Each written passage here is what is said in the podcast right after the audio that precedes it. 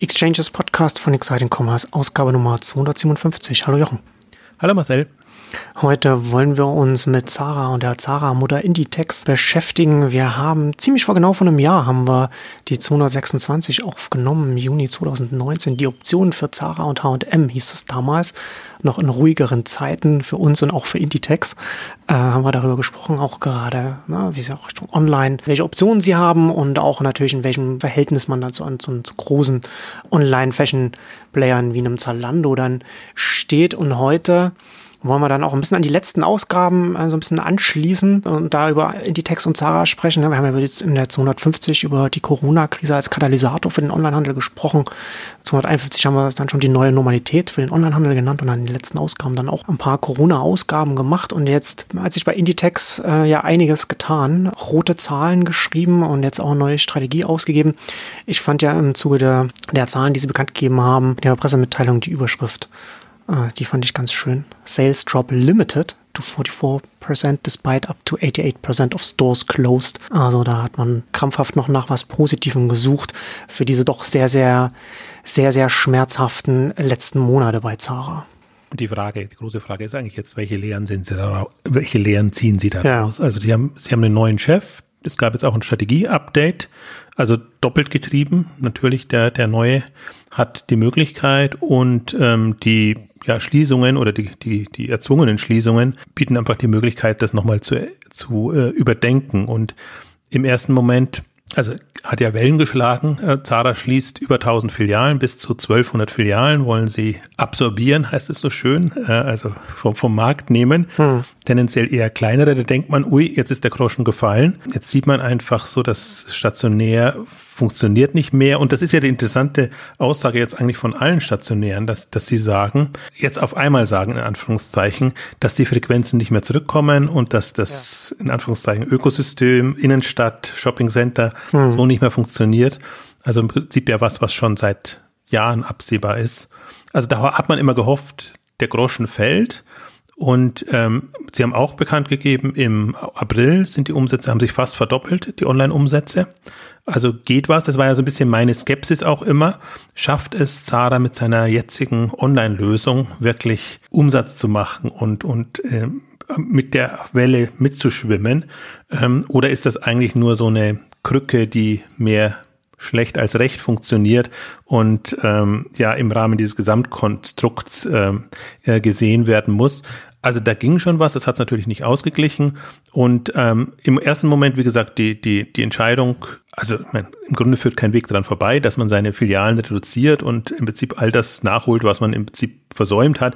Zara und Index waren ja sogar noch in dem Modus, dass sie weiter öffnen wollten. Also wenn man mal hm. die Zahlen sich rekapituliert, also sie wollen 1200 schließen innerhalb von zwei Jahren, so 500 bis 600 pro Jahr, gleichzeitig aber an die 150 eröffnen, so dass sie aber jetzt, sagen wir mal, Peak-Filialen ist quasi erreicht. Über 7000 waren das. Sie wollen jetzt auf jeden Fall ein, ein paar hundert weniger Filialen haben.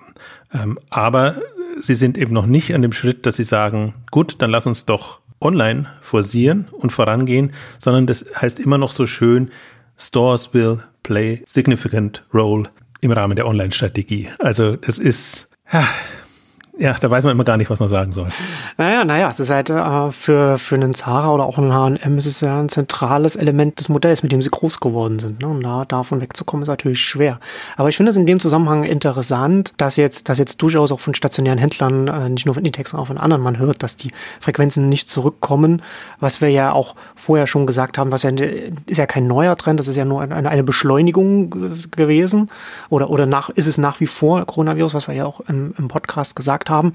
Und ähm, das Interessante ist, finde ich ja, dass man gerade, wenn man darüber nachdenkt, wie kann denn ein etabliertes Unternehmen, also jetzt in, in dem Fall jetzt stationäre Händler mit ihren auf Filialen aufsetzenden Modellen, wie können sie zu einem anderen Modell wechseln? Das ist ja sehr organisatorisch sehr schwierig für ein Unternehmen zu machen, weil es ja intern, selbst wenn man jetzt als Top-Management diese Strategie jetzt vollumfänglich verfolgen wollen würde, hat man ja organisatorisch intern viele Strukturen, die dagegen arbeiten, also das mittlere Management, die ganzen Filialleiter und so weiter, die natürlich dann damit ihre Posten verlieren oder, oder, oder sich umstellen müssen oder wie auch immer.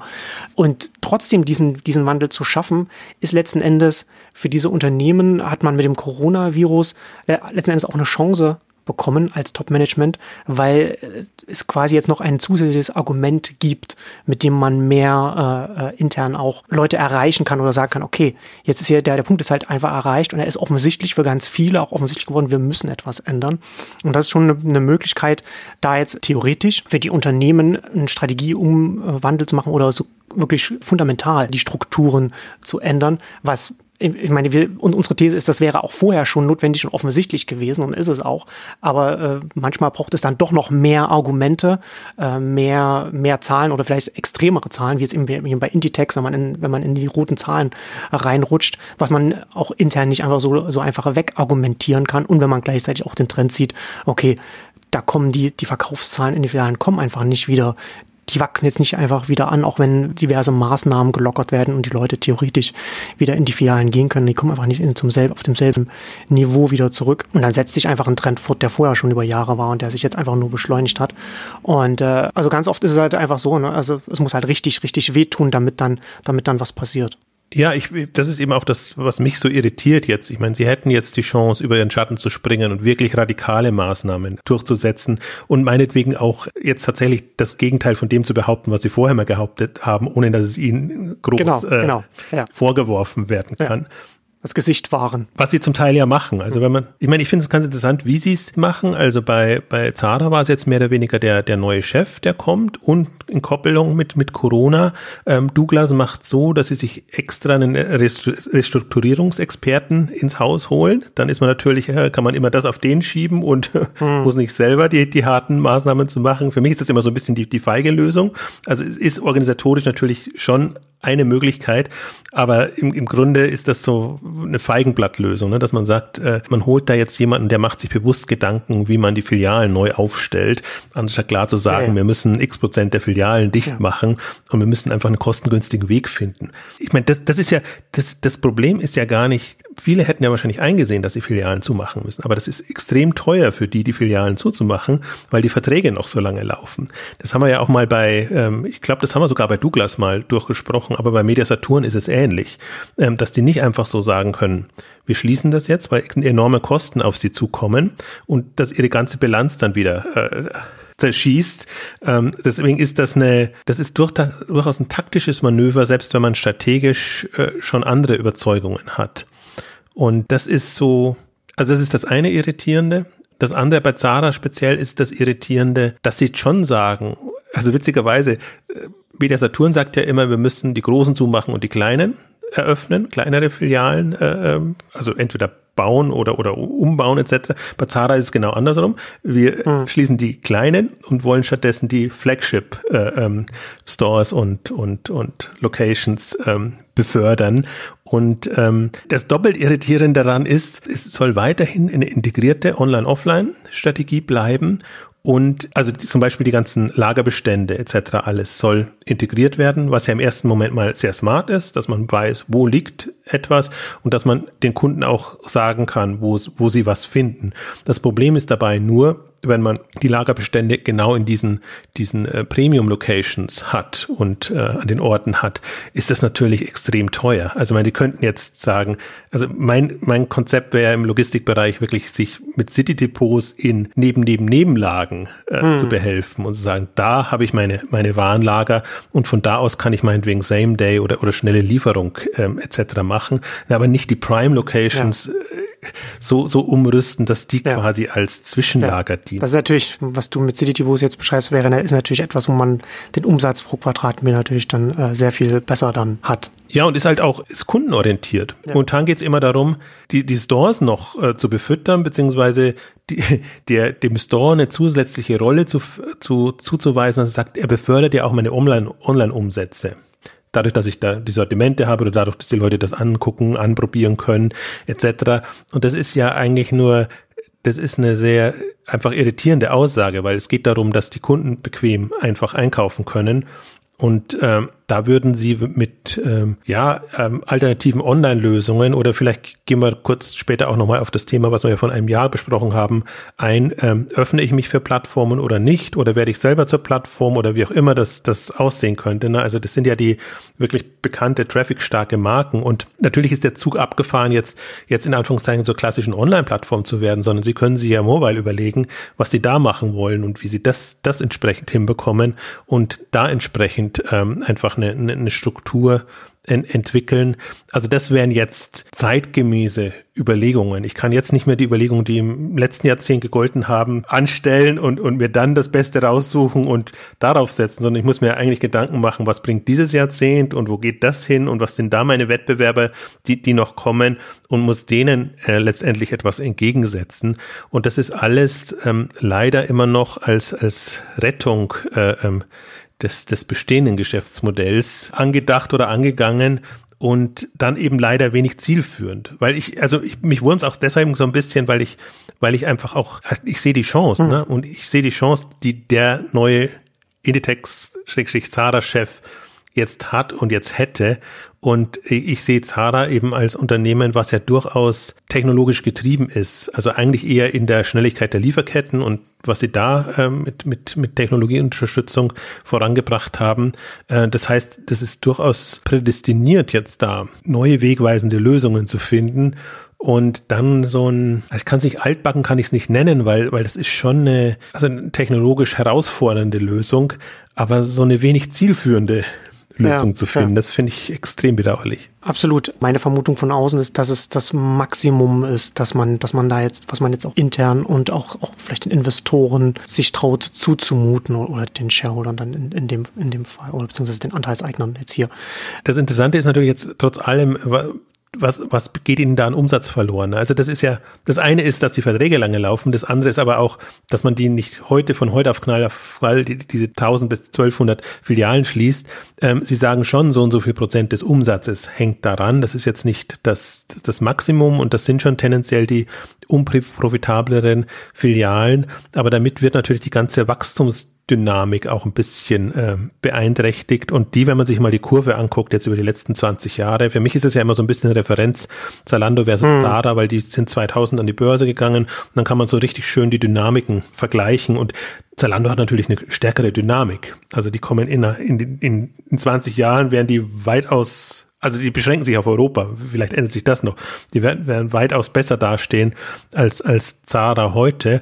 Und damit sieht man eigentlich auch schon, was online für eine Dynamik hat, wenn man eben und Zalando wächst jetzt nicht übermäßig stark im Vergleich zu Amazon und Alibaba und den wirklich ähm, großen Playern, ne, sondern die wachsen halt ihre 20 bis 25 Prozent. Das ist auch noch managebar und auf dem Level ist das natürlich schon, schon extrem. Aber du siehst einfach, was du online für eine Wachstumsdynamik hinbekommen musst, wenn du nicht alles durch zusätzliche Filialen stemmen musst. Zara musste eben durch Filialen wachsen. Das heißt, nur wenn sie hunderte von Filialen pro Jahr eröffnen, konnten sie das, das hinbekommen. Und da muss man aber trotzdem noch Respekt haben, wie die Wachstumsdynamik war jetzt die, die letzten Jahre. Und das fällt letztlich weg. Ich bin mal sehr gespannt. Also dieses integrierte Flagship Store Online äh, hm. Konzept, wie lange das sich tragen kann. Ja, ich, ich finde es ja immer interessant, dass man äh, diese Komplexität, die man sich damit zumutet, dass er auch immer sich selbst intern und nach außen als etwas Positives verkauft, also dass man es sich schwerer macht, als man es, als man es machen müsste.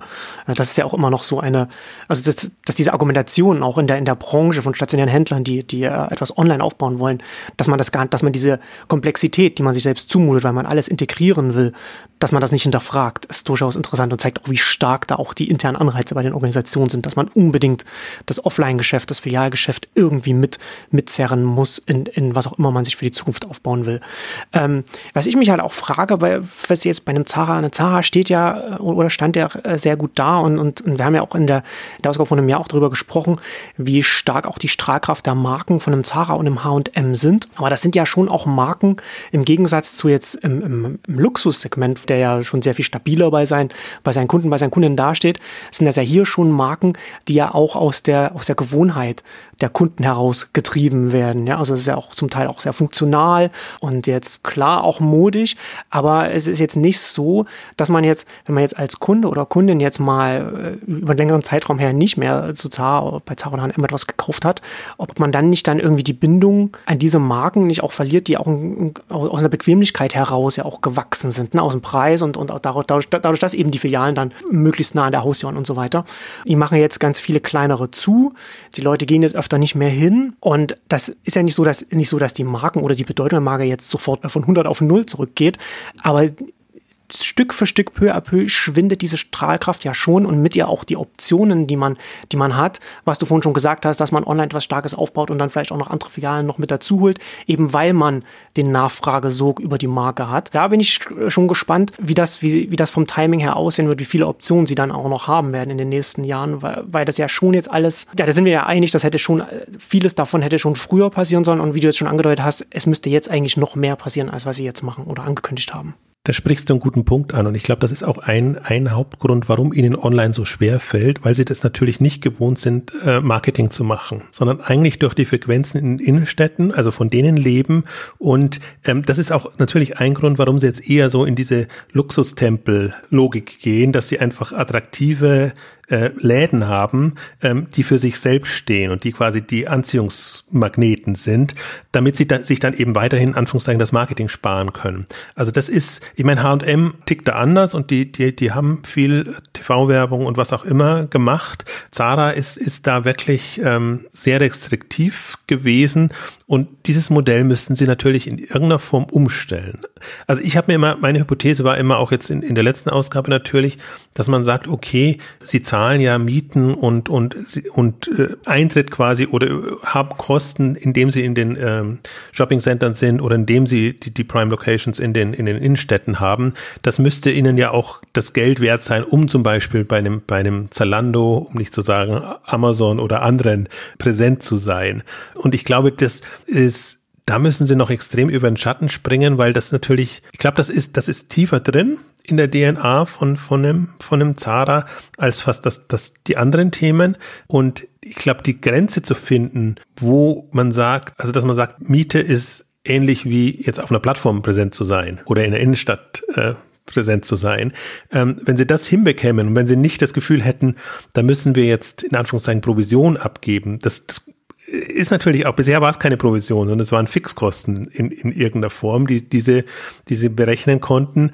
Das heißt, ihr komplettes Modell, ihre, ihre Logik zerschießt es da und ich bin halt skeptisch. Also ich, also vor dem Hintergrund, ich kann natürlich deren strategische Vorstellungen verstehen und nachvollziehen. Es ist vollkommen klar, warum sie das so machen und warum sie darauf hoffen, dass es so geht. Aber das ist wirklich aus interner Sicht gedacht. Also hm. man kann jetzt nicht Warum sollen jetzt einfach diese Luxustempel da funktionieren, wenn die Leute eh ungern in die Stadt gehen? Und dann gehen sie halt mal vor Weihnachten oder in der Ferienzeit in die Stadt. Das reicht, reicht aber einem Zara auch nicht, sondern die brauchen ja die, die, die dauerhafte Frequenz und, und um auch dauerhaft umzumachen, um Umsatz zu machen. Das ist ja auch ihr Lockmittel, dass sie einfach ständig wechselnde Sortimente haben. Deswegen war, war das ja auch der Grund, warum Innenstädte wieder attraktiv geworden sind, einfach weil man wusste, da sind Händler inzwischen da, die bieten einfach äh, die Abwechslung und da hat man nicht mal viermal oder zweimal oder, viermal im Jahr vielleicht noch äh, neue Saison. Also ich kann mir schon vorstellen, dass das jetzt in den, sagen wir mal, 80er, 90er, Nuller Jahren nochmal ein Moment war. Momentan der einzige, der so ein bisschen Schwung in die Innenstädte bringt, ist Primark. Deswegen bin ich jetzt mal sehr gespannt, nachdem jetzt ja ähm, auch äh, äh, die, die Kaufhöfe und die Karstädte dicht gemacht werden oder aufgegeben werden, ähm, wie Primark und ob Primark da Fuß fasst, sehe ich fast das einzige Chance, um noch attraktive Player da in die Innenstädte zu bekommen. Aber das zieht es natürlich tendenziell runter. Also das, das natürlich, es geht, also Primark versucht sich nicht als Ramschhändler zu verkaufen, aber das sind natürlich diese extrem billigen Produkte und, und das zieht dann schon ein anderes Klientel an, als man jetzt äh, in der Münchner Innenstadt, in der Hamburger Innenstadt etc. Ähm, gerne haben möchte. Deswegen ist das ist zweischneidig, ne? Mhm. ob man das will oder ob je, um jeden Traffic dankbar ist oder ob man trotzdem noch sagt, wir wollen im Prinzip wollen wir die kaufkräftigsten ähm, da in den Innenstädten haben und dann auch so ein so einen Mix weiter haben. Aber da bin ich, ich, ich finde ja auch immer, das ist müßig. Es gibt ja immer noch die halbe, oder nicht mal die halbe, die Dreiviertelbranche diskutiert darüber immer noch, welche Chancen haben die Innenstädte und wie mhm. kann man sie wieder reaktivieren oder so. Ich finde, der Zug ist so abgefahren. Man muss eigentlich eher überlegen, wie kann man diese Themen online abbilden und da ist ja auch noch viel zu tun. Also das ist ja genau, online funktioniert nur für bestimmte Themen in einer bestimmten Art und ich finde jetzt weder Zalando noch Zara und, und H&M haben die ultimativen Lösungen, wie man da Mode verkauft. Also das, da erwarte ich mir eigentlich noch Innovationssprünge und, und andere Modelle, im Prinzip auch, auch, auch speziellere Modelle. Das ist, ja, und das passiert aber leider nicht, solange gerade die großen Player, die ja im Prinzip Geld hätten und, und ähm, Möglichkeiten hätten, ähm, einfach diesen, diesen, sich diesem Wettbewerb nicht stellen wollen. Also es ist sowohl ein Ideenwettbewerb als natürlich auch ein kommerzieller Wettbewerb. Ich glaube, da könnte so viel noch passieren und schneller vorangehen, äh, wenn man eigentlich wegginge von dieser alten Denke und versucht wirklich da sich neue Wege zu ja. erschließen. Ich finde es ja immer sehr interessant, äh, warum dann äh, darüber noch diskutiert wird, wie man die äh, Innenstädte und so weiter retten kann. Weil es ja letztendlich wie ein, es, ist, es passiert, es, es hält sich ja gegenseitig oben, ja, und man hat ja dann diese großen Ankerunternehmen, die dann entsprechend dann ziehen. Das sind dann eben dann ein Zara oder ein Mediamarkt Saturn gewesen. Und das Interessante ist ja, dass wir haben ja auch schon oft drüber geredet, wie schwer sich Mediamarkt Saturn schon seit langem tut. Und jetzt haben wir Zara, die jetzt ganz viele Filialen zumachen wollen, was das ja auch für die Einkaufszentren bedeutet, in denen die drin waren, die dann, die dann äh, zugemacht werden, die kleineren. Es ist ja nicht einfach, dass dann etwas frei wird, sondern da bricht ja ganz viel weg. Ich habe ja da schon, ich habe das ja hier im Podcast, glaube ich, auch schon mal gesagt, dass das wie ein Kartenhaus ist, das dann in sich zusammenfällt, weil es eben davon lebt, dass es sich gegenseitig hochzieht, weil es gemeinsam erst diese, diese Attraktivität bei den Endkunden bekommt. Ja, also dass sie nicht einfach nur, sie wollen jetzt mal zum Mediamarkt Saturn oder sie wollen jetzt mal was bei Zara kaufen. Nee, sie gehen dann, sie fahren zu den, oder sind in die Einkaufszentren gefahren, eben weil das beides direkt nebeneinander war und dann haben sie das miteinander verbunden oder haben einfach mal geguckt und so weiter. Und, diese, diese Attraktiven funktionieren nicht mehr und die anderen können sich, können, können das allein dann auch nicht tragen.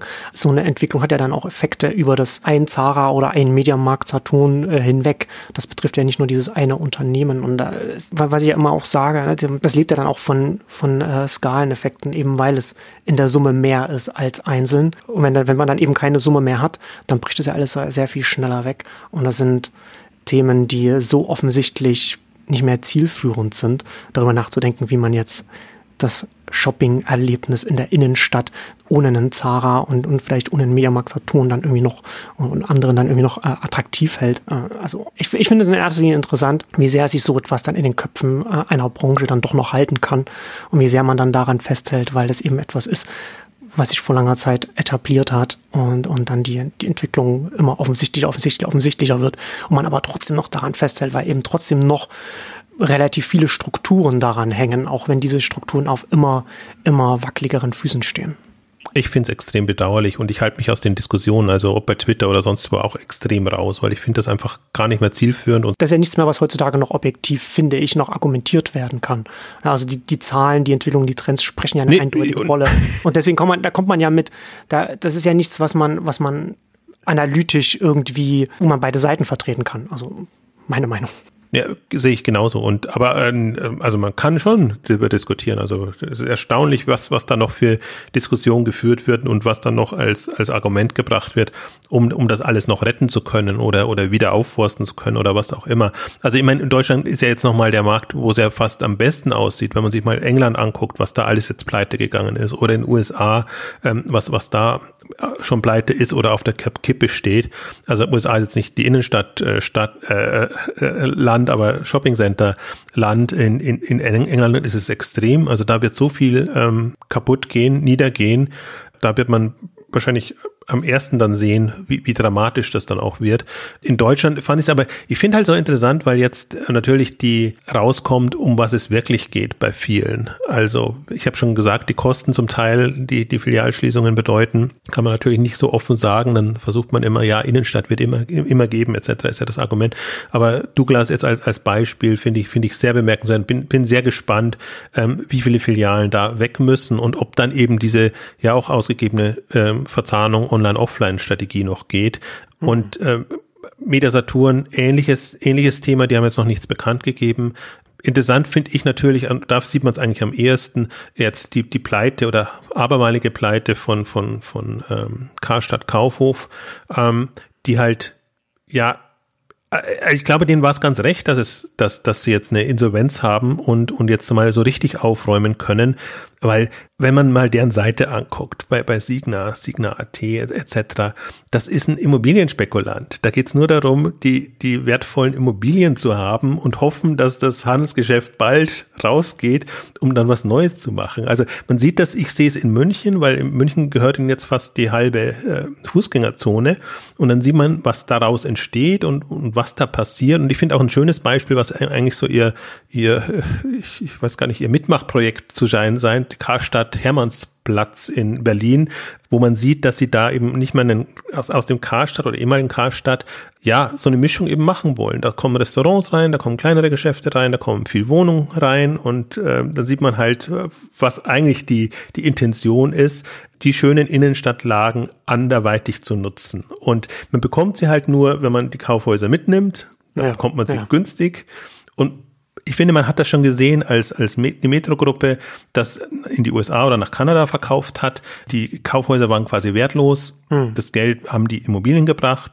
Und dann kam jetzt der Rückkauf wieder ähnlich. Und jetzt sind sie natürlich doppelt vertreten. Also gerade diese Karstadt Kaufhof in, in der Fußgängerzone hast du vier, fünf, sechs große Häuser, mhm. wo die jetzt drin sind. Klar, dann muss der, da hast du einen Kaufhof am Marienplatz, dann hast du einen Kaufhof am Stachus, da muss ein Kaufhof weg, du hast am Stachus noch einen, einen äh, Karstadt Sport, du hast noch einen Karstadt, was früher mal ein Hertie war. Also du hast unheimlich viele dieser, dieser großen Häuser und äh, ich finde, da kommt es jetzt einfach zutage und ich finde es immer sehr, sehr erstaunlich, dass immer noch darüber diskutiert wird, ähm, die Retter des äh, Warenhauses und was hat jetzt wohl René Benko vor, um, um die, die Warenhäuser wieder zu reaktivieren. Also das, das, das ist so absurd. Er kann es natürlich nie so sagen und er wird es auch nicht so sagen. Aber also ich finde bemerkenswert, wie soll ich sagen, was, was ich so das, das äh, Irritierende daran finde, das ist natürlich, das lässt man passieren.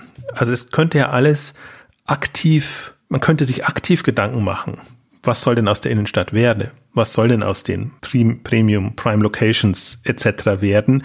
Ähm, und jetzt äh, ist es so, so kommt eins zum anderen und dann wird eben so eine Innenstadt umgebaut. Ähm, also gerade München-Stachus ist ja so ein, so ein wirklich ähm, zentraler Punkt, wenn man da sieht, was da jetzt alles zur Disposition steht und was, was anders und umgebaut wird. Also da sehe ich jetzt wenig Shopping-Innenstadt hm. noch, sondern das, das sehe ich, was auch immer es wird. Also ich meine, um, um, um drumherum, um in, im Innenstadtbereich, momentan wirklich sehr viel, also witzigerweise Hotels werden neu gebaut oder sind neu entstanden. Dann natürlich ähm, alten Pflegeeinrichtungen, Krankenhäuser in jeglicher Form. Ähm, also das ist jetzt auch nichts, was, was Publikumsmagneten in dem Sinne sind, äh, dass man Innenstädte wieder attraktiv macht. Aber das sind natürlich lukrative Bauprojekte, Bauobjekte, äh, mit denen man als Immobilienbesitzer um es neutral zu formulieren, gutes Geld machen kann und den Wert steigern kann und das dann entsprechend wieder weiter veräußern kann. Auch das hat Signa jetzt ja gemacht, nicht in Deutschland, sondern in anderen Ländern, wo sie dann auch stolz natürlich darauf verweisen, dass, dass sie bestimmte Dinge dann wieder abgegeben haben. Also da muss man schon realistisch sein und ich glaube, das wird so ein anderer Aspekt jetzt auch sein. Die, die, die Vermieter, die in den Innenstädten da sind und zum Teil ist es ja schon in wenigen Händen, manchmal ist es aber auch noch bunter gemischt. Ich glaube, die haben jetzt alle gemerkt, also haben sie in den letzten Jahren eh schon gemerkt, wenn, wenn die Verhandlungen schwieriger waren, was die, was die Mietpreise angeht, ähm, dass sie da einfach jetzt nicht die sichersten Mieter mehr, mehr drin haben. Das heißt, tendenziell werden sich die auch überlegen, wie sie die äh, Gebäude anders nutzen können, was sie daraus machen. Ähm, und auch, auch da nochmal ein Beispiel aus der Münchner Innenstadt zu geben. Es war halt das ehemalige Gebäude der Süddeutschen Zeitung, ist auch war natürlich auch sehr wertvoll, weil, weil, in, weil in der Innenstadt, was hat man daraus noch gemacht? Da hat man eine Einkaufspassage gemacht. Also das ist so absurd, in der Innenstadt dann nochmal mehr Flächen aufzubauen und zu nutzen. Und das war jetzt vielleicht zehn Jahre oder maximal 15 Jahre her. Also es ist jetzt nicht so, dass man da nicht schon sehen oder ahnen konnte, ähm, dass das vielleicht schwierig wird. Aber man geht halt immer noch davon aus und München, Hamburg, Berlin sind natürlich jetzt immer die, die äh, wirklich super laufenden Innenstädte. Da funktioniert es ja noch oder hat es ja noch lange funktioniert. Also, dass man da so ja naiv, schrägstrich fantasielos ist, um, um das nicht aktiver, aktiver in die Hand zu nehmen. Und also ich, ich sehe halt, ich, ich würde mir wünschen, dass, dass genau so eine Debatte auch äh, stattfinden würde, alternative Nutzung der Innenstädte, die aber gar nicht da ist, weil im Prinzip die Lobby ist immer, Innenstadt ist gleich äh, Konsum, ist gleich Einkaufen und, und so sind die, und es gibt keine anderen Lobbys. Es gibt nicht eine Lobby irgendwie unsere schöne Innenstadt, aber ohne, ohne Einkaufen. Ja, gibt es schon, die ist, der, die ist dann nur, die ist nur nicht so laut. Ja, ja, die wird, gut, die wird nicht wahrgenommen, aber das ist dann eher so immer alternativ äh, äh und, und dann gleich äh, Antikonsum. Und das muss ja, es muss ja eine realistische ähm, hm.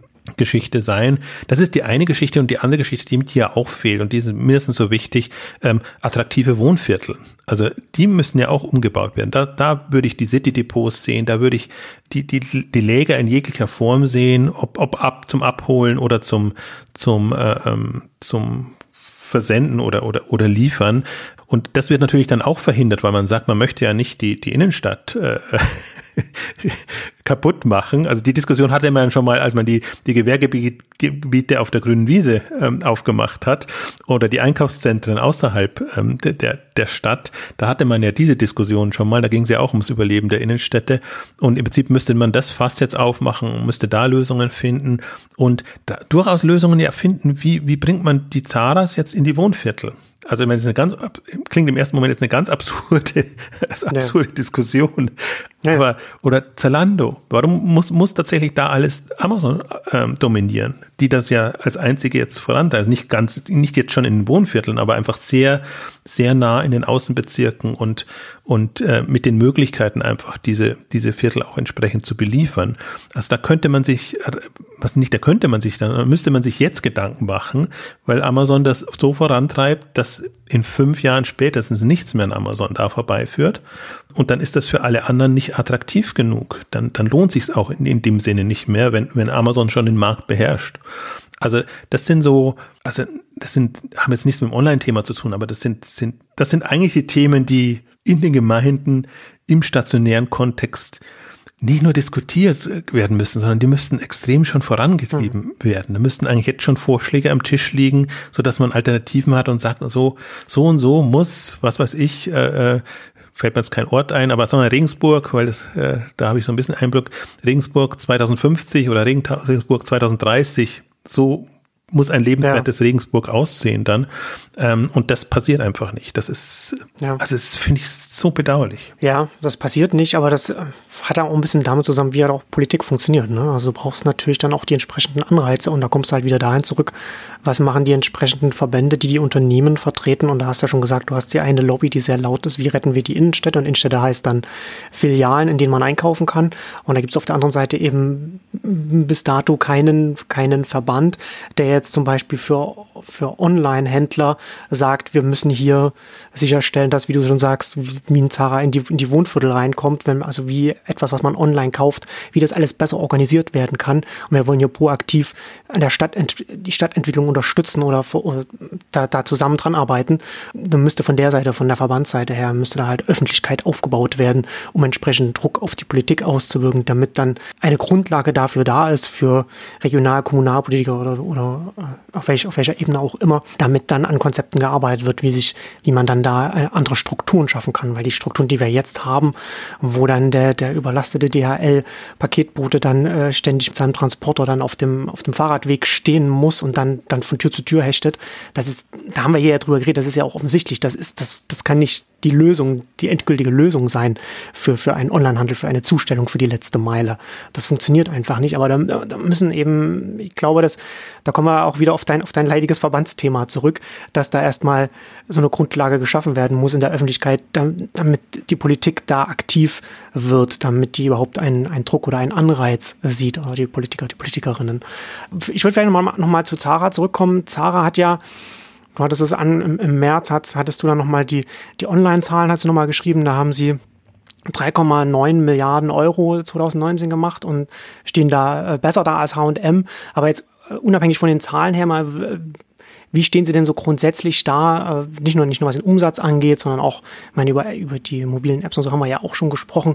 Aber welche Substanz haben Sie denn da online, auf die Sie jetzt, auf die Sie jetzt setzen können, was Sie dann jetzt noch, was Sie dann jetzt noch ausbauen können? Weil das ist ja ganz offensichtlich etwas, was stärker jetzt einfach in den Vordergrund auch bei einem Zara rücken muss. Und du hast ja vorhin schon auch so strategische Optionen angesprochen, die Sie, die Sie theoretisch noch hätten, wo Sie sich natürlich schwer tun zu sagen, wollen wir jetzt auch ein Marktplatzplattform werden, wo wir noch andere reinholen.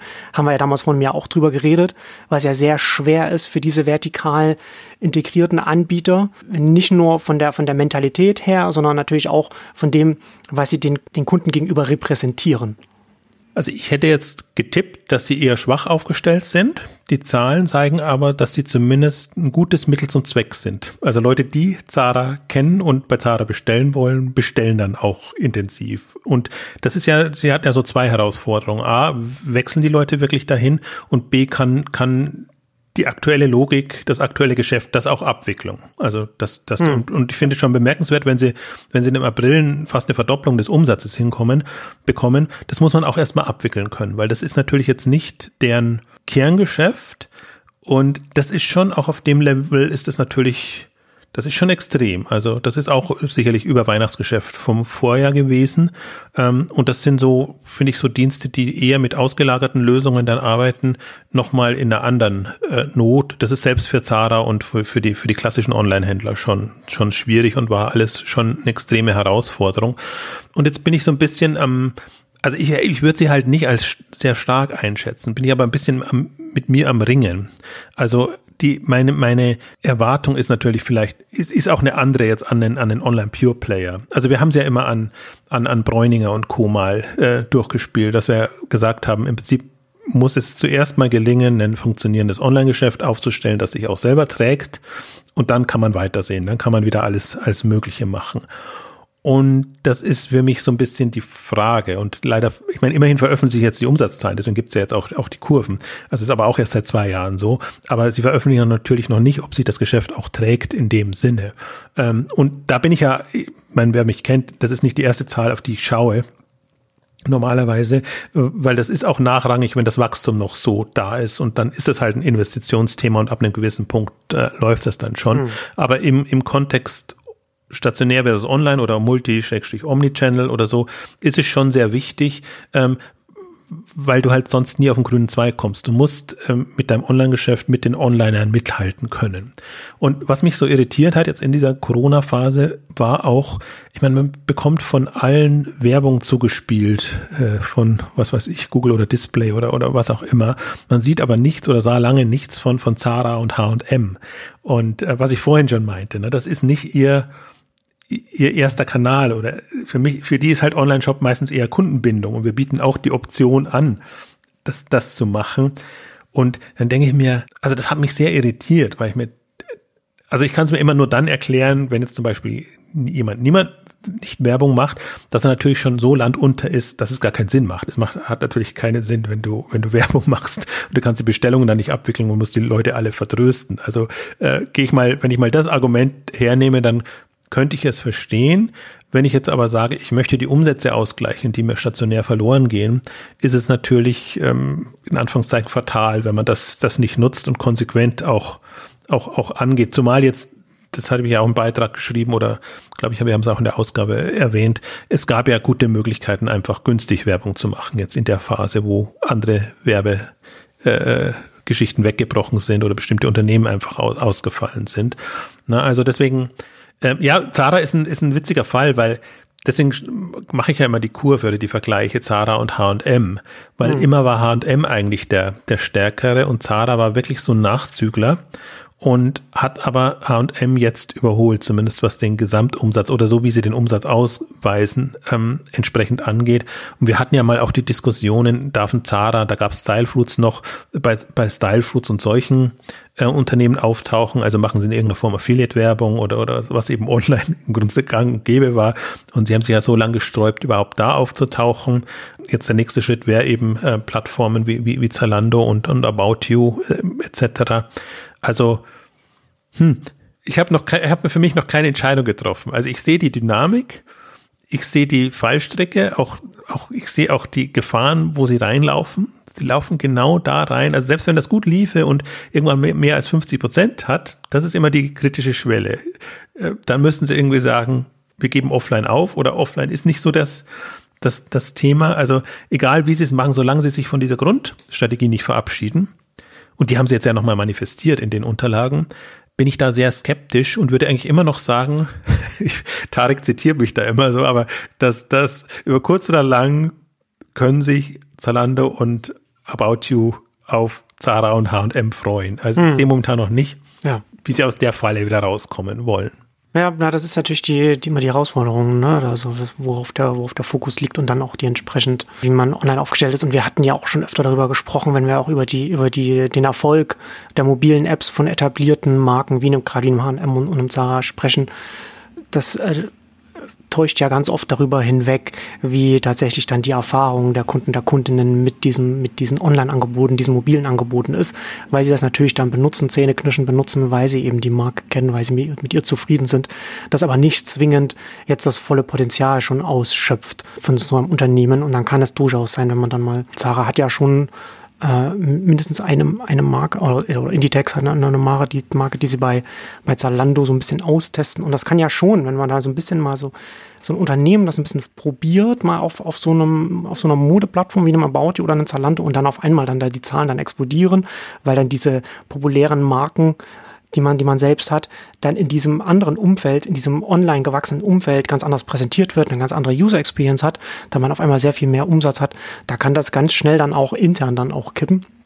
Und das muss dann nicht erst nicht unbedingt eine Auswirkung auf das, auf das Offline-Geschäft, dann das Filialgeschäft haben, sondern eher dann so eine, so eine Auswirkung zwischen, zwischen dem Wettbewerb, zwischen der mobilen App und dann dem, was man dann auf der, auf der jeweiligen Plattform Zalando und About You macht, wie sich dann die Distribution dann da, dann da verschiebt, solange sie nicht mit voller Kraft in ihre eigenen, ihre eigenen Online-Angebote reingehen und die entsprechend so gut machen, auch unabhängig davon, wie erfolgreich sie sind, e-, eben wegen ihrer äh, populären Marke. Naja, der Punkt ist ja, ich glaube, das hat man bei der letzten Ausgabe auch angesprochen, momentan sitzen sie ja noch am längeren Hebel. Also ja. es ist ja für die ja, genau. Zalando und Co. attraktiver, Zara zu bekommen, ähm, als, als andersrum vielleicht. Deswegen könnten sie da günst, mit günstigen Konditionen arbeiten. Genau, das ist ja die Frage, zu welchem Zeitpunkt man, man es dann macht und, und zu welchen Konditionen man es dann da noch machen kann, weil aktuell kann man noch eine Sonderposition aushandeln, egal ob man jetzt ein H&M oder ein Zara ist. Weil man muss halt nur, ich verstehe schon, dass die, die Hürde groß ist, dass man es nicht macht, aber ja. man muss sich ja auch ein bisschen realistisches Bild machen.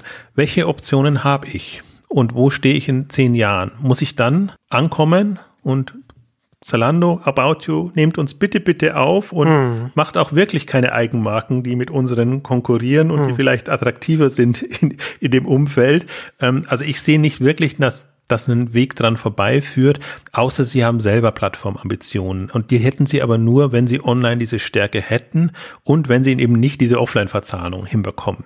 Ich muss allerdings noch einen Punkt, ähm, muss noch kurz darauf eingehen, wirklich was Positives, was jetzt auch, auch Zara schon gemacht hat. Also, ähm, und was ja im Besuch gerade versuchen, alle ähm, Onliner auch zu machen, ähm, die stationären Bestände oder sagen wir eine dezentrale Logistik abzubilden, in technologisch abzubilden. Also ich nenne es jetzt mal dezentrale Logistik. Bei, bei Zara ist es eben so, dass, dass sie die Bestände in den Läden ähm, erfassen und jederzeit genau wissen, was wo ist.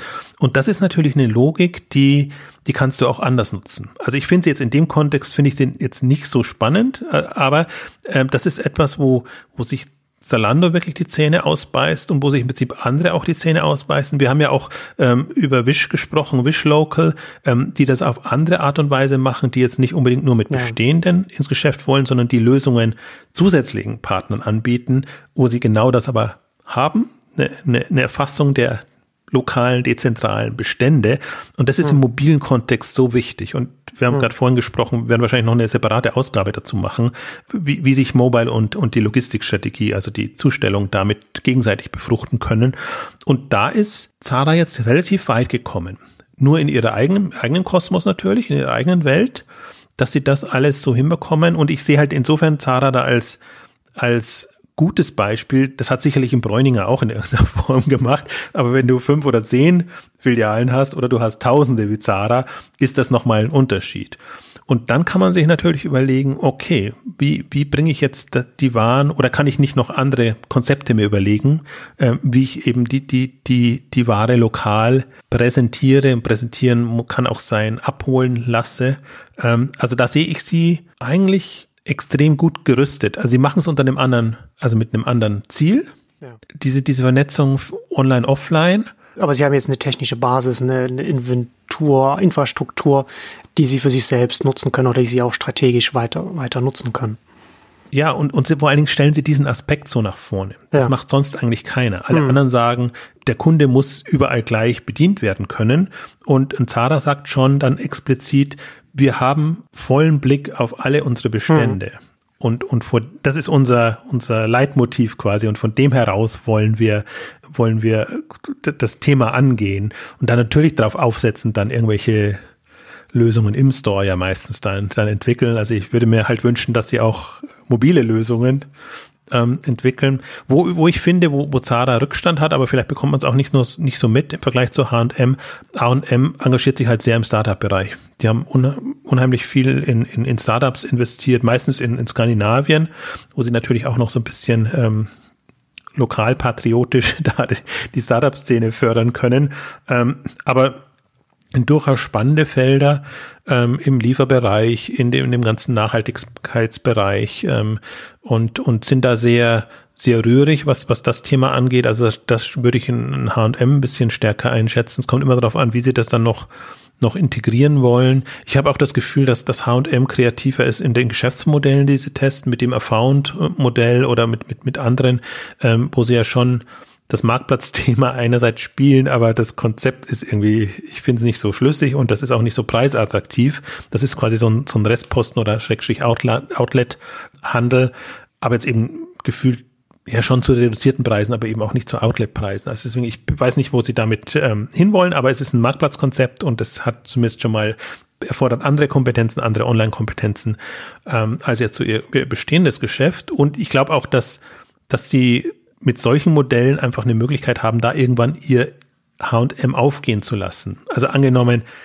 Found ist es nicht, aber sie würden jetzt Zalando übernehmen.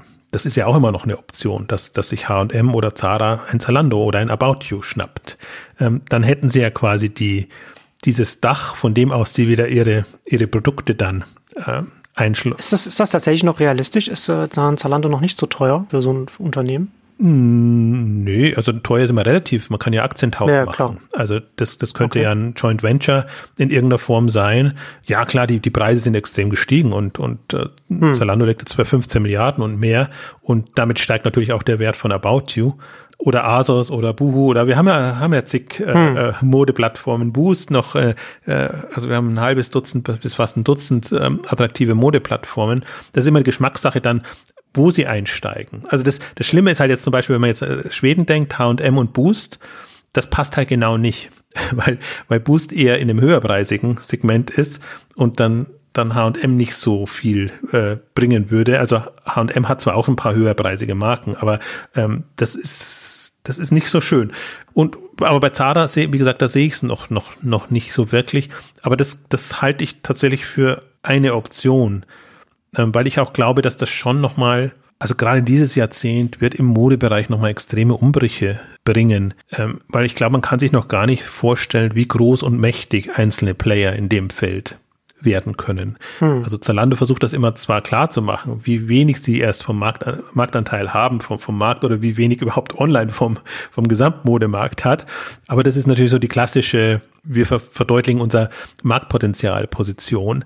Aber wenn man es mal wirklich ernst nimmt und, und sich das anguckt, jetzt auch jetzt, ich finde, jetzt sieht man es dann langsam auch, Modebereich hat sich ja noch vergleichsweise gut gehalten, wenn das jetzt wegbricht. Ich finde, im Buchbereich oder im Elektronikbereich und anderen Bereichen hat man es ja schon gesehen.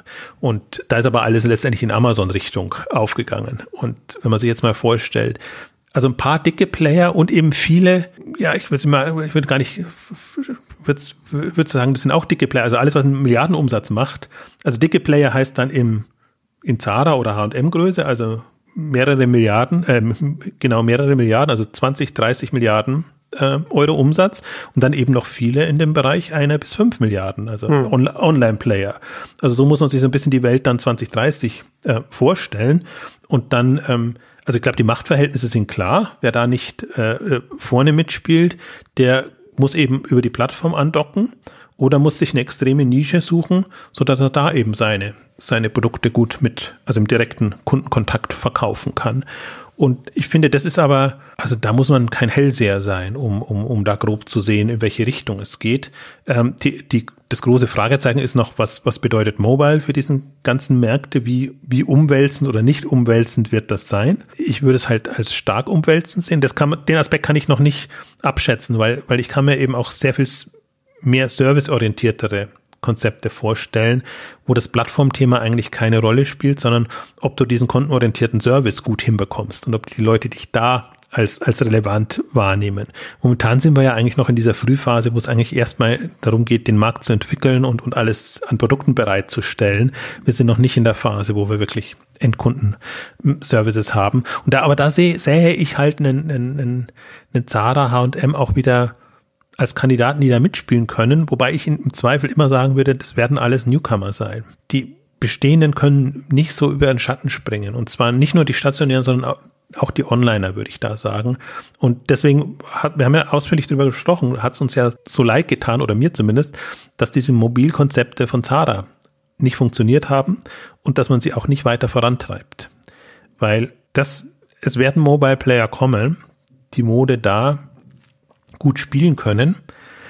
Und die halt, die haben halt nichts mehr mit dem bestehenden, also als bestehenden Konzepten zu tun. Also ein bisschen kann man sich immer angucken, was ein Stitch Fix macht oder was ein Poshmark macht oder was so diese, also Stitch Fix ist jetzt gar nicht unbedingt ein mobil getriebener Player, aber der hat so schön die Vorteile durch das beschränkte Sortiment. Poshmark ist für mich ein äh, mobile, mobile getriebener Player. Da haben wir auch eine Ausgabe gesagt. Ich mir kann mir durchaus vorstellen, dass aus dem Second-Hand-Bereich dann äh, First-Hand-Anbieter kommen, ähm, weil das immer leichter ist, das, das dann nochmal zu integrieren und da irgendwie nochmal ein schicke, schicke eigene Sortimente dann zu machen. Am besten auch noch mit den Leuten, mit den Experten, Expertinnen, die man hat.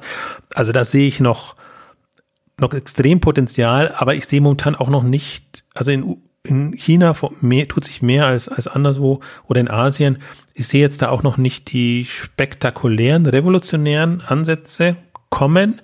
Ich bin mal jetzt gespannt, wie das Influencer-Thema sich da weiterentwickelt. Hm. Das sind wir aber halt auch dort noch sehr am Anfang, haben wir in der letzten oder vorletzten Ausgabe auch, auch besprochen, wenn, wenn da Full-Service-Provider kommen, die, die, wo eben dann aber die Influencer quasi die Verkäufer sind und im Prinzip über ihre eigenen Plattformen, Kanäle vielleicht eher ähm, hm. dann, dann Umsatz generieren. Also deswegen, das ist ja für mich so das, das, was mich so ein bisschen auch ungeduldig oder unwirsch werden lässt, weil ich mir denke, meine Güte, wir reden jetzt über Schlachten, die längst geschlagen sind und wir, wir haben gleichzeitig, die Umbrüche sind so absehbar. Ja also dass Umbrüche stattfinden und darauf wird überhaupt keine Energie verschwendet. Und das wird, das wird schnell gehen. Muss ich immer wieder vor Augen führen. Wir haben jetzt Zalando ist zehn Jahre alt. Zalando ist vor fünf Jahren an die Börse gegangen und ja, hat sich seitdem. Das ist so eine kurze Zeit, ne? Hm. Das sind fünf Jahre. Also ja. wir können jetzt, wer will sagen, was 2025 ist in dem Online-Bereich und wer sich da wie dynamisch weiterentwickelt. Also das, das ist wirklich, das geht schnell und deswegen würde ich jetzt auch sagen, von, von den Marktentwicklungen her, dass, dass da ein Austausch stattfindet. Also ich kann jetzt nicht auf die, äh, im Fonds habe ich ja immer das, das, das, das Thema, ich kann jetzt nicht sagen, die, die jetzt gewonnen haben oder Gewinner sind, werden auch die nächsten fünf Jahre oder die nächsten zehn Jahre gewinnen, sondern es geht schon immer die Augen und Ohren aufzuhalten. Was sind denn alternative Konzepte, die im Prinzip oder, oder Unternehmen, die die Stellung des, den Rang der jetzigen Unternehmen einnehmen können. Und ich glaube, da macht sich noch niemand so richtig eine Vorstellung, wie, wie schnell das gehen wird, weil online einfach viel, also du kannst viel schneller hochkommen. Man sieht oder sah es, dann, dann ist plötzlich ein Facebook ein attraktiver Kanal, dann ist jetzt ein Instagram ein attraktiver Kanal, dann werden andere ja. äh, Plattformen hochkommen, wo man bestimmte Konzepte sehr schnell pushen kann. Also da wird ein, glaube ich, kontinuierlicher Austausch sein und ja da, müssen alle mithalten. Das ist ja etwas, ich, ich meine, das ist, es, es klingt ja banal, ne? dass, dass man natürlich so als Online-Player schneller hochkommen kann, als, als, als es jetzt man das vom stationären Handel kann, wo man dann Filiale nach Filiale dann aufgemacht hat. Und das natürlich dann durch die, dadurch, dass man nicht regional begrenzt ist, viel schneller alles auch äh, äh, dynamischer auch wachsen kann. Und ich finde auch mal ganz, äh, ganz interessant, dass man gleichzeitig, was ich auch schon gesagt habe, wie schnell auch Facebook als ein Kanal auch, auch hochkommen kann oder ein, ein Werkzeug, das man, das man auch als ein, als ein Online-Händler auch benutzen kann, wenn man sich anschaut, im Vergleich dazu, wie schnell schnell TikTok gewachsen ist. Also da kam, kam vor kurzem war, war so eine schöne Grafik von, von der Financial Times, die die Runde machte, wo man gesehen hat, wie lange es gedauert hat, bis man die erst, bis, bis diese und dann bis diese Angebote die erste Milliarde aktive Nutzer pro Monat erreicht haben. Und TikTok natürlich sehr viel schneller als alle anderen, als ein Facebook, als ein WhatsApp oder, oder, oder was, oder Instagram. Und, ne, und warum? Natürlich, weil ein TikTok kam, als schon Facebook und Twitter und Instagram und so weiter schon da war und sie natürlich das auch nutzen konnten. Ne? Das hat sich ja gegenseitig befruchtet und umso schneller ist dann dieses neue Angebot dann hochgekommen, weil es sich schneller verbreiten konnte als etwas, was was Spaß macht, wo man vielleicht auch neue, neue Reichweite aufbauen kann als Influencer oder wie auch immer. Und dann auch die Viralität wiederum sich dann, dann auch dann zu, zu, zugute kommen lassen konnte. Also zusätzlich zu dem, dass sie als Produktfee richtig machen. Und das trifft ja auf, auf, auf ganz viele Online-Angebote. Alles, was jetzt irgendwie startet, was auch irgendwie Richtung Social Network geht oder was auch Richtung Online-Handel geht, kann ja wiederum auf Sachen aufbauen, die vor zwei, drei Jahren entweder noch nicht da waren oder zu dem Zeitpunkt noch nicht so groß waren. Und dann schaukelt sich das immer schneller hoch. Ja, sozusagen das andere zu dem, was ich vorhin schon sagte, wo da die Skaleneffekte in den Einkaufszentren wegbrechen, die werden gerade online als Ökosystem massiv aufgebaut, als, als, als, als ein System, das sich gegenseitig immer weiter hochschaukeln kann und sich gegenseitig hochpusht. Ne? Als TikTok, da, jeder, jeder YouTuber hat einen, hat einen TikTok-Account äh, oder auch die Instagram und die sagen dann, dann immer dann, ja, folgt mir auf Instagram und so weiter. Das geht immer so, geht's immer so hin und her, ne? So als, als ganz viele verschiedene Wege, mit denen man dann mit seinem eigenen Publikum oder aus den, den Fans oder wie auch immer man es nennen will, dann kommunizieren kann. Und äh, das ist schon, ich meine, es klingt banal, aber das muss man sich schon vergegenwärtigen, dass das nicht etwas ist, was ein kleines bisschen schneller wächst, sondern etwas ist, wo die Geschwindigkeit des Wachstums selbst immer noch weiter zunimmt. Also auch, auch jetzt 2020, wo man sagt, das ist ja schon Wahnsinn, was hier schon alles da ist und wie schnell das alles geht. Das wird ja jetzt immer noch, das wird ja noch mal schneller werden, äh, weil es, weil es eben immer noch weiter wächst auch die Dienste auch selbst besser werden und auch die Unternehmen, die das machen, auch, auch in den letzten 10, 15 Jahren ja auch gelernt haben, was funktioniert, was nicht funktioniert und das auch in der Industrie immer weitergeht.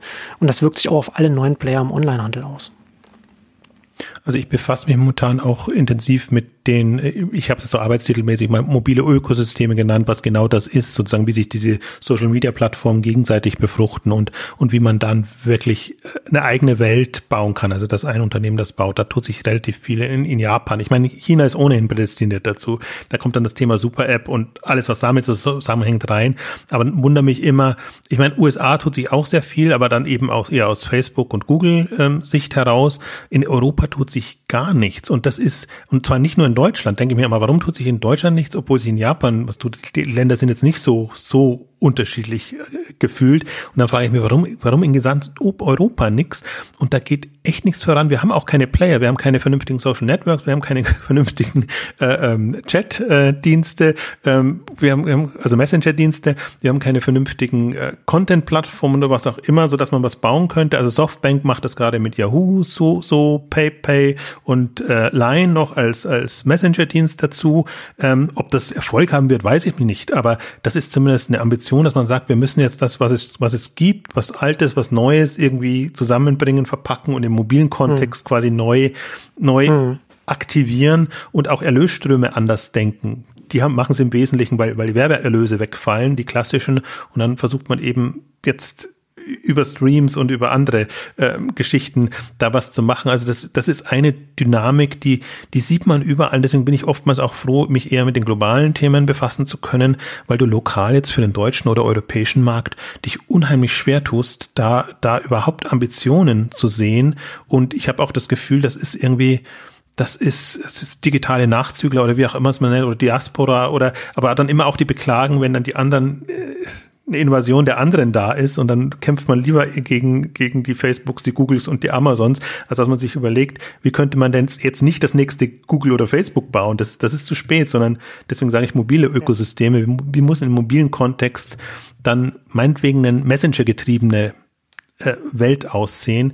Ähm, also deswegen, das passiert bei uns nicht, das passiert aber anderswo und das sind eigentlich jetzt die Themen, die, die jetzt ähm, anstehen.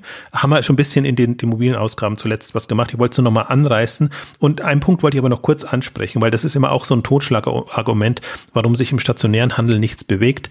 Äh, bin da auch neulich gefragt worden in, in, in dem Börsenkontext und war im ersten Moment ganz äh, irritiert, dass die Frage immer noch kommt, ja, aber stationärer Handel ist doch profitabler als Onlinehandel. Hm. Was stimmt per se, also guter, funktionierender stationärer Handel ist profitabler. Aber da am Onlinehandel nichts vorbeiführt, äh, ist das irrelevant. Wenn stationär nicht mehr funktioniert, und also wenn die Lokalmacht nicht mehr funktioniert, ja. wenn irgendwie die, die Innenstädte als Traffic-Magneten nicht mehr funktionieren, dann kannst du noch so sehr davon träumen und sagen, ja, schön waren die Zeiten. In der Theorie ein Gewinn, ein gewinnträchtiges Unter äh, Business, aber dann, dann müssen immer in der Praxis dann auch die, die Kunden dann eben zu diesem gewinnträchtigen Unternehmen auch hingehen oder diesem Geschäft und das entsprechend dann auch wahrnehmen, das Angebot. Absolut. Deswegen ist das so eine, so eine verquere Denke, dass man sagt, ja. ja.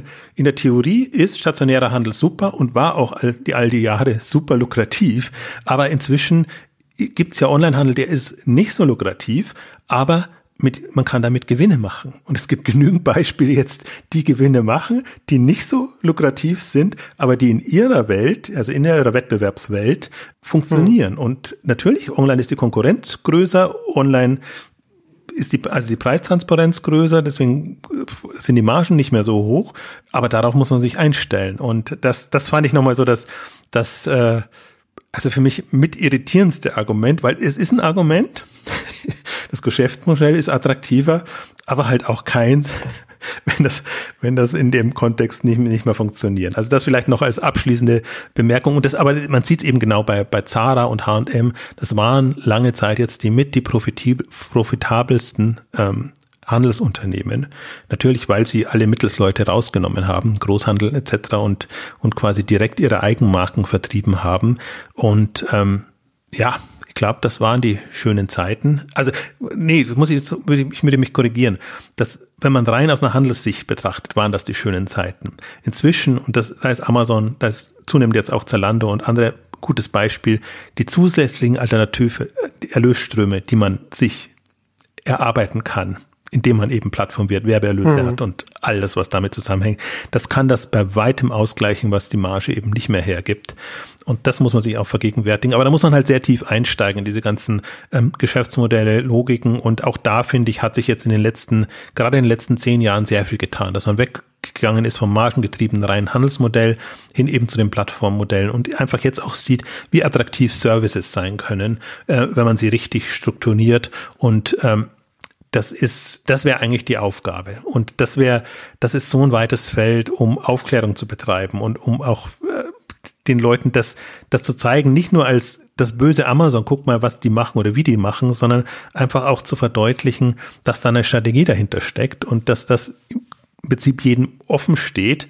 Ähm, also kopieren ist immer das Schlechteste, aber es verstanden zu haben und dann zu adaptieren auf das eigene Geschäft und auf die eigenen ähm, Modelle, darum ging es eigentlich. Und äh, gut, das war ja jetzt ein bisschen eine, eine Ausnahme äh, Exchanges, weil wir ein bisschen wieder zurückgegangen sind in der Zeit auf, auf stationär. In den ganzen anderen Exchanges findet man ja genügend Anregungen und Themen. Also wir haben ja ich glaube, wir haben sogar zwei Ausgaben gemacht, Smart Handeln wie, wie äh, Amazon, um einfach auch mal zu zeigen, wie Amazon neue, neue Geschäfte ähm, erdenkt und wie sie das jetzt ja wirklich, also sie haben sie ja wirklich äh, durch und durch drauf. Hm. Die, die, gehen gar, gar keine anderen Geschäfte mehr an, die ihnen nicht Plattformpotenziale, Serviceerlöse etc.